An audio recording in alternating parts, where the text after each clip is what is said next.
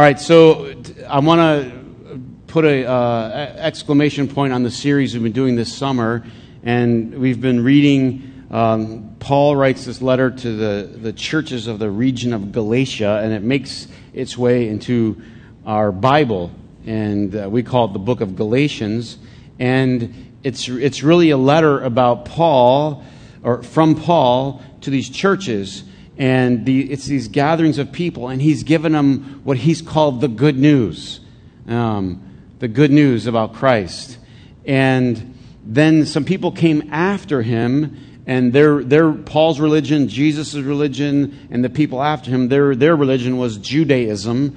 And Paul gives them this message, this good, good, wonderful message about Christ. And the people come behind him and they say, well, we need to tell you a little bit more about that because actually um, you need to follow all of these rules and you need to uh, obey the law, as they called it, the law, and uh, which would have been their scriptures. And specifically on this one area of circumcision, basically they're saying if you don't follow this rule, you're out. Paul's furious. He writes this letter, and he's trying to help them see how they can let go of the law, they can let go of a religious system, and they can follow the Spirit. And, um, and the Spirit makes you free. And how many of you have been here for the series this summer? You're like getting it. How many just walked in? You're in the wrong place. I was looking for a coffee. So if you've been here this summer, this is important. So I called the series How to Be Spiritual Without Being Religious. Now, for some of you, that word spiritual is a bad phrase um, that's new and it's too loose and it means you don't have any morals or anything like that. And, but listen, this is a phrase that Paul uses in Galatians. He says, You who are spiritual, Galatians 6. You who are spiritual. And he says, Spirit led, keep in step with the Spirit. So the idea, the big idea, here's the big idea that it's driven here. It's driven here because God puts his Spirit in us. So you follow here, not here.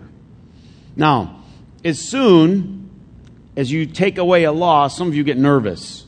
You get right away, you go, yeah, but they're going to get away with this and they're going to get away with that. And here, listen, who are you always worried about?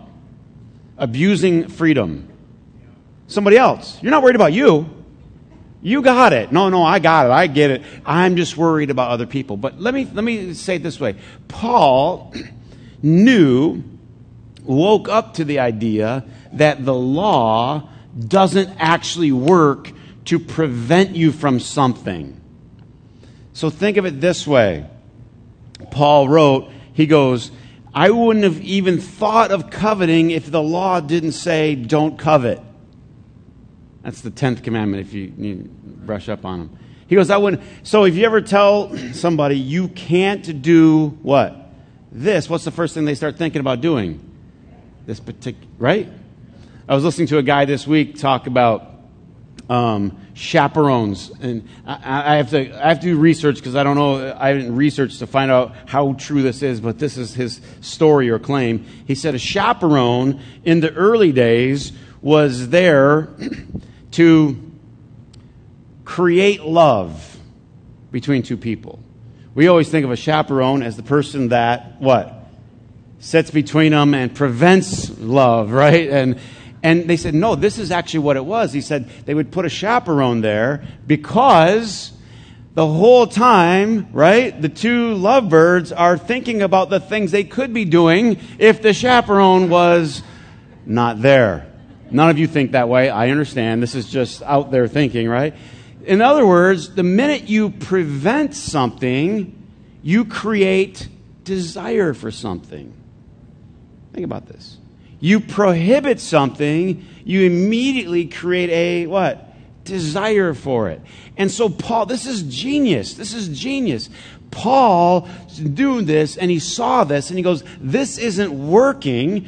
Christ came to show us a completely different way of doing this, which is not a law based, rule based thing, but it's driven by what? The Spirit. So God gives the Spirit of Christ in us, and we follow. Now, if you're getting it, your language starts changing. If you aren't getting it, you have old language. Here's old language Chris, what do I have to do? What am I required to do? What will get me, quote, into this feel as what will get me into heaven or into the church or make God happy? And you don't, when you get it, you don't talk about this is what's required, this is what's demanded. This, you, the language is completely different. It's what, what would be loving? What would be helpful? What would be caring? What would be, in this situation, compassionate? In fact, this is exactly what Paul wrote in Corinthians, and he, he wrote, he said, Everything is permissible for me. This is actually a Bible verse. Think about that. This is a Bible verse. Everything is permissible for me. I can do anything I want. Anything? Everything's permissible, but not everything is beneficial. Isn't it true? Not everything is what? Benefit. I, I'm free, but I not, this isn't a, so this is where when you're raising a child and they get to a certain age and they want to stop listening to you. I know it doesn't happen in your house, but they want to stop listening to you. You have to transition from law, from have to, to, you know what? You're going to want to think about what's going to be the most, what? Beneficial. What's going to help you What's going to help you get through college? What's going to help you pass that test? What's going to help you achieve your goals in life? And then you start to make decisions based on what you know here rather than the rules that are put out here. So Paul writes this Galatians 3, he says, All who rely on the works of the law are under a, what's the word? Curse. That's strong language, isn't it? He's like, if you're depending, saying, I'm going to follow this rule and I'm going to follow that rule, and this is my ticket, this is my guarantee, this is my system. He goes, this, everybody that follows that is under a curse. Why? Because you perpetuate the constant idea that you're never, you're, you're, you're never arriving, you're never good enough, right? And you're bound to fail. How many of you have ever got this in your head say, I am not going to eat any more carbs? It's a new, come on. You, you made a new law for yourself. Put your hand up and confess right now in church. Now, I'm going to give you another chance. Now, how many have eaten a carb since then? Lots. Right? How many just threw the whole thing out? How many of you got so frustrated with yourself that you went overboard and just ate chocolate cake out of. Why? Because you were under, you, you, you literally were under this, you, you hexed yourself, right? You curse, you, that doesn't work. You need something else. So to say, I am not going to do this or it's prohibited this, all it does is intensify your desire for it. Paul wrote about this. He goes, that doesn't actually fix it. But what does change us, he writes later, to redeem those, right? To redeem those under the law. Now, listen, many of you, you grew up under a law system. Theirs was uh, Judaism law. You, many of you grew up under Christian law system. They use words like grace and faith, but the bottom line was still the law.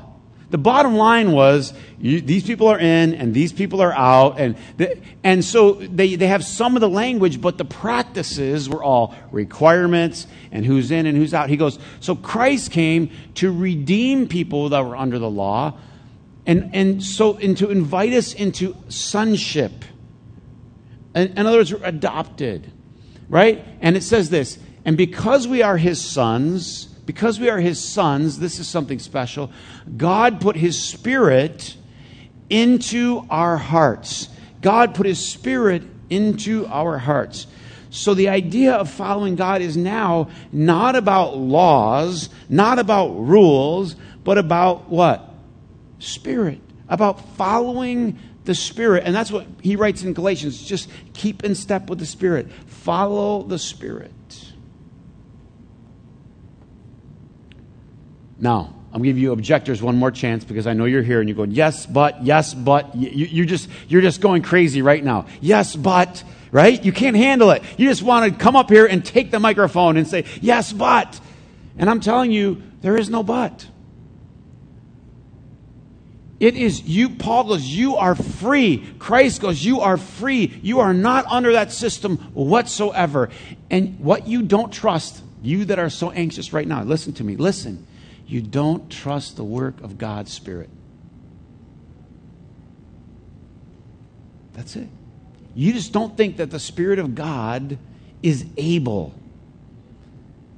you need to let yourself trust the work of God's Spirit. The work of God's Spirit can speak to you at any time, in any place, in any given situation. You can be anywhere on the planet, in church, out of church, anywhere, and the Spirit of God says, uh, Chris, mm, over this way a little bit.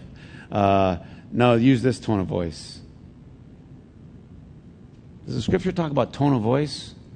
Does the scripture talk no, it, it, can't. There aren't enough laws. Are you hearing what I'm saying? There aren't enough laws. They can't make enough laws. But the Spirit of God can go bring your voice down a little bit. Can you say that sweeter? Uh, can you actually not say that all? That, can you actually not even say that, even though it's true? Who's that? That's the Spirit. That's the whisper. That's the still, listen, the still small voice that's getting us all to do the loving thing, that's moving us all towards the law of Christ, which is love.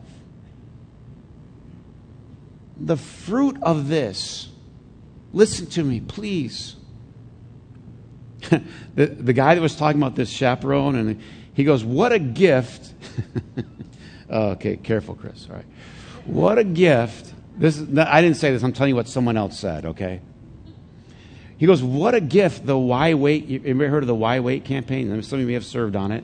I know someone that led a champion for the Why Wait campaign, which is telling two kids not to have sex until they're married, and they sign this pledge card, and they have these whole campaigns. And by the end of the thing, the kids are like raving mad, ready to. They have statistics, it doesn't work. They have statistics, it doesn't work. It creates what? It creates a desire, right?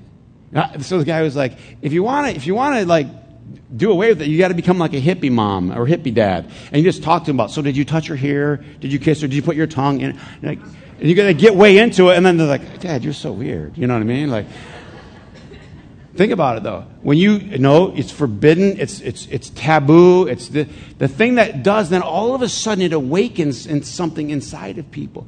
There's a new, this is revolutionary. What Paul and Jesus taught, and th- it was revolutionary, but people keep wanting to what? Pull it backward. Pull it backward. We want law. Why? Because we don't trust. We don't trust the work of God's Spirit. How many people in this room, I'm closing my eyes so you don't have to feel bad, have ever known a law and willingly broke it? I, everybody. It doesn't change. And, and you say, Chris, you're, you're, talking about a lawless system. No, I want to tell you, I want to tell you what Paul tells us it actually produces. Ready? The fruit, he says, of this new way, the fruit is this love, joy, peace, patience, kindness, goodness, faithfulness, gentleness, self control. There's no law against these things. In other words, there, how do you how do you make legal being gentle? I mean, uh, it would take manuals of laws, to, but who makes you gentle? God's Spirit. Listen to me. Sometimes you don't even know. I, this is important because some of you don't realize it's God's Spirit that's making you gentle. Some of you think it's this big revelation where I hear this voice and, and you're about to be mean and it's gentle. No, it's just when you're kind to a dog, when you're gentle with a child, when you want to get upset and you choose to be, that's God's Spirit. Work. That's what that is. All Paul's saying is he goes, tap into that. Tap into what God has planted on the inside of you like a seed. What think about this. How many would love, if you can put that verse back up for a minute, I want to, I want to ask you something. The fruit of the Spirit. How many would love if you'd say, Our world, our planet was full of love and joy and peace? Just the first three, just the big three. Love, our world, our planet was full of love, joy, and peace. What if I told you I had a happy pill, a love, joy, and peace pill that turned people into loving, joy, happy? What if I said, there's no side effects? For, you, you wouldn't believe me, but if it was such a thing, you'd say you could take this pill and it changes you. You'd say, yeah. Instead of thinking of laws and religion and all these things changing people, friends, it's been a long time. We would have had the, the laws, the religion, it would have, but what changes people is we change from the inside when we receive, when God's Spirit is working in us. And as Paul said, we keep in step with that. Now, let me ask you another question. Have any of you ever got out of step with the Spirit? Yeah. Not the law, the Spirit. We're here. You're like, mm, no, don't do that. Don't say that. Don't do, don't go there. Anybody? And boy, that goes really sideways quickly. And it's God pulling you back. So at the end of the letter, the sixth chapter, Paul says this. He knows that the people like you that are here that are upset, like, no, no, no, that's too much freedom. It can't be that way. He goes, look, look, don't use your freedom to self indulge. Don't use your freedom to just do your own selfish things, but use this freedom that God's given you to instead serve others. And he throws something out there. He goes, bear each other's burdens. This uh, 6 2, uh, Galatians 6 2. Bear each other's burdens, and in this way you fulfill the law of Christ. To summarize it, think about this the way to think about it is this when you and I take up someone else's burden, we're, then we're fulfilling the law of Christ. Since our students just came back from Haiti, they get it. When you are taking on someone else's burden, just, just think about it for a minute. What did a person do what did a person do to deserve to be born in Haiti? What did a person do to deserve to grow up in an impoverished country? They didn't do anything, they just were. They were given a burden, a, a financial burden, a burden of poverty, right? Other people have emotional burdens. Other people have different kinds of burdens.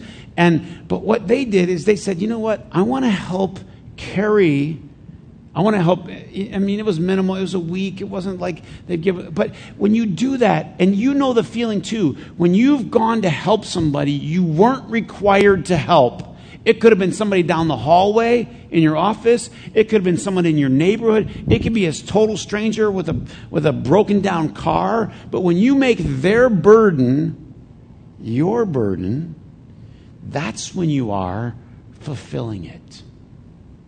So don't be nervous. Embrace this with all of your heart and say this. If we all had the Spirit of Christ, we would all go around making someone else's burden what? Our burden. Think of it this way. You ever pass someone in the freeway that's got a broken down car? Anybody? You ever stop to help? How many of you have ever been the guy with the broken down car? Some of you are like, this guy's over like doing the roller coaster. I go, yeah. I go. When you're the guy with the broken down car, I've been both. Anybody been both? Once you've been the guy with the broken down car, it's easier to be the guy that what? That, that stops to help. If you've never been the guy with the broken down car, you don't quite have the same amount of compassion for the guy. By the way, when, when, when I was the guy with the broken down car, I was always also the guy that didn't have AAA, just so that you know. Because some of you, no, no, some of you are lived in such a bubble your whole life. You're like, well, you just call AAA, dummy. You're like, well, A, I don't have AAA, and B, I don't have a cell phone. You, you have to have been there. No, no, some of you are just so bubbled. Ready? Some of you are so bubbled. God bless you in your bubble, right? God love you. But you're so bubbled that you don't know. You have no concept of carrying someone else's burden because you've never experienced that.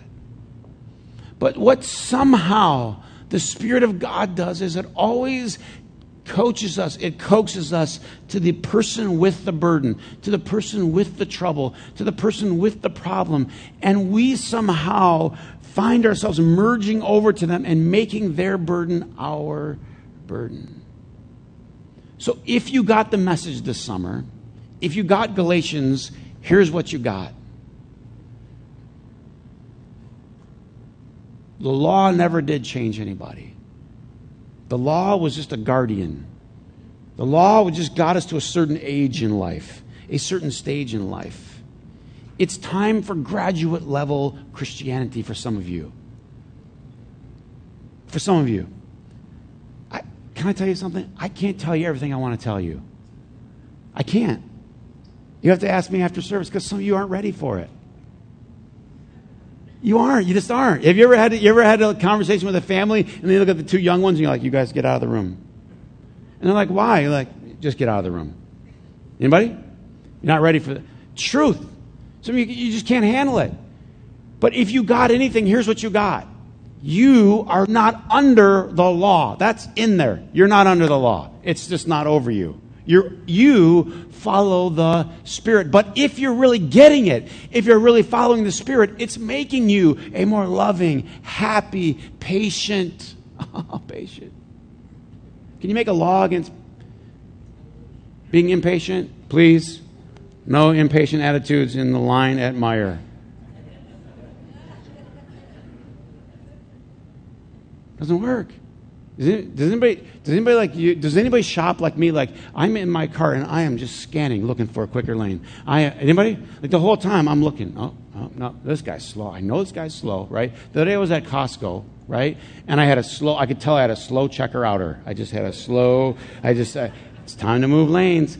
And guess what happened when I moved lanes? Huh? This guy's I got this young like fast finger. As soon as I got there, he takes break. He takes break. Some break. Has anybody ever done this?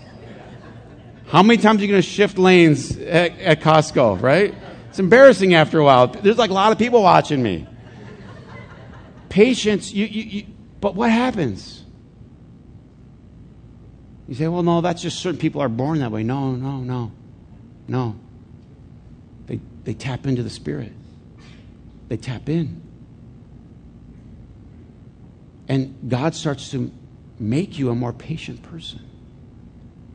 You get in sync, you get in rhythm with God.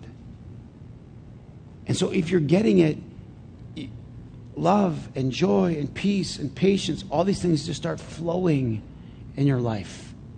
They just flow naturally. Think about this as we close our service and we close our series if it all ends with us carrying each other's burdens, not because we have to, because there's nothing else to do. You don't pull over the side of the road and think, oh, I have to do this. I got to do my duty. You think, oh my goodness, this person. Anybody that's broken on the side of any road, an emotional road, a spiritual road, you know, or a physical road. When you pull over, it's because you want to, not because you have to. My prayer today is for all of us to be literally, as the scripture talks about, baptized, dunked, submersed, immersed in God's Spirit. Immersed. And so that he starts to win over.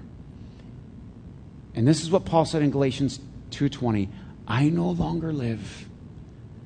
Christ lives in me.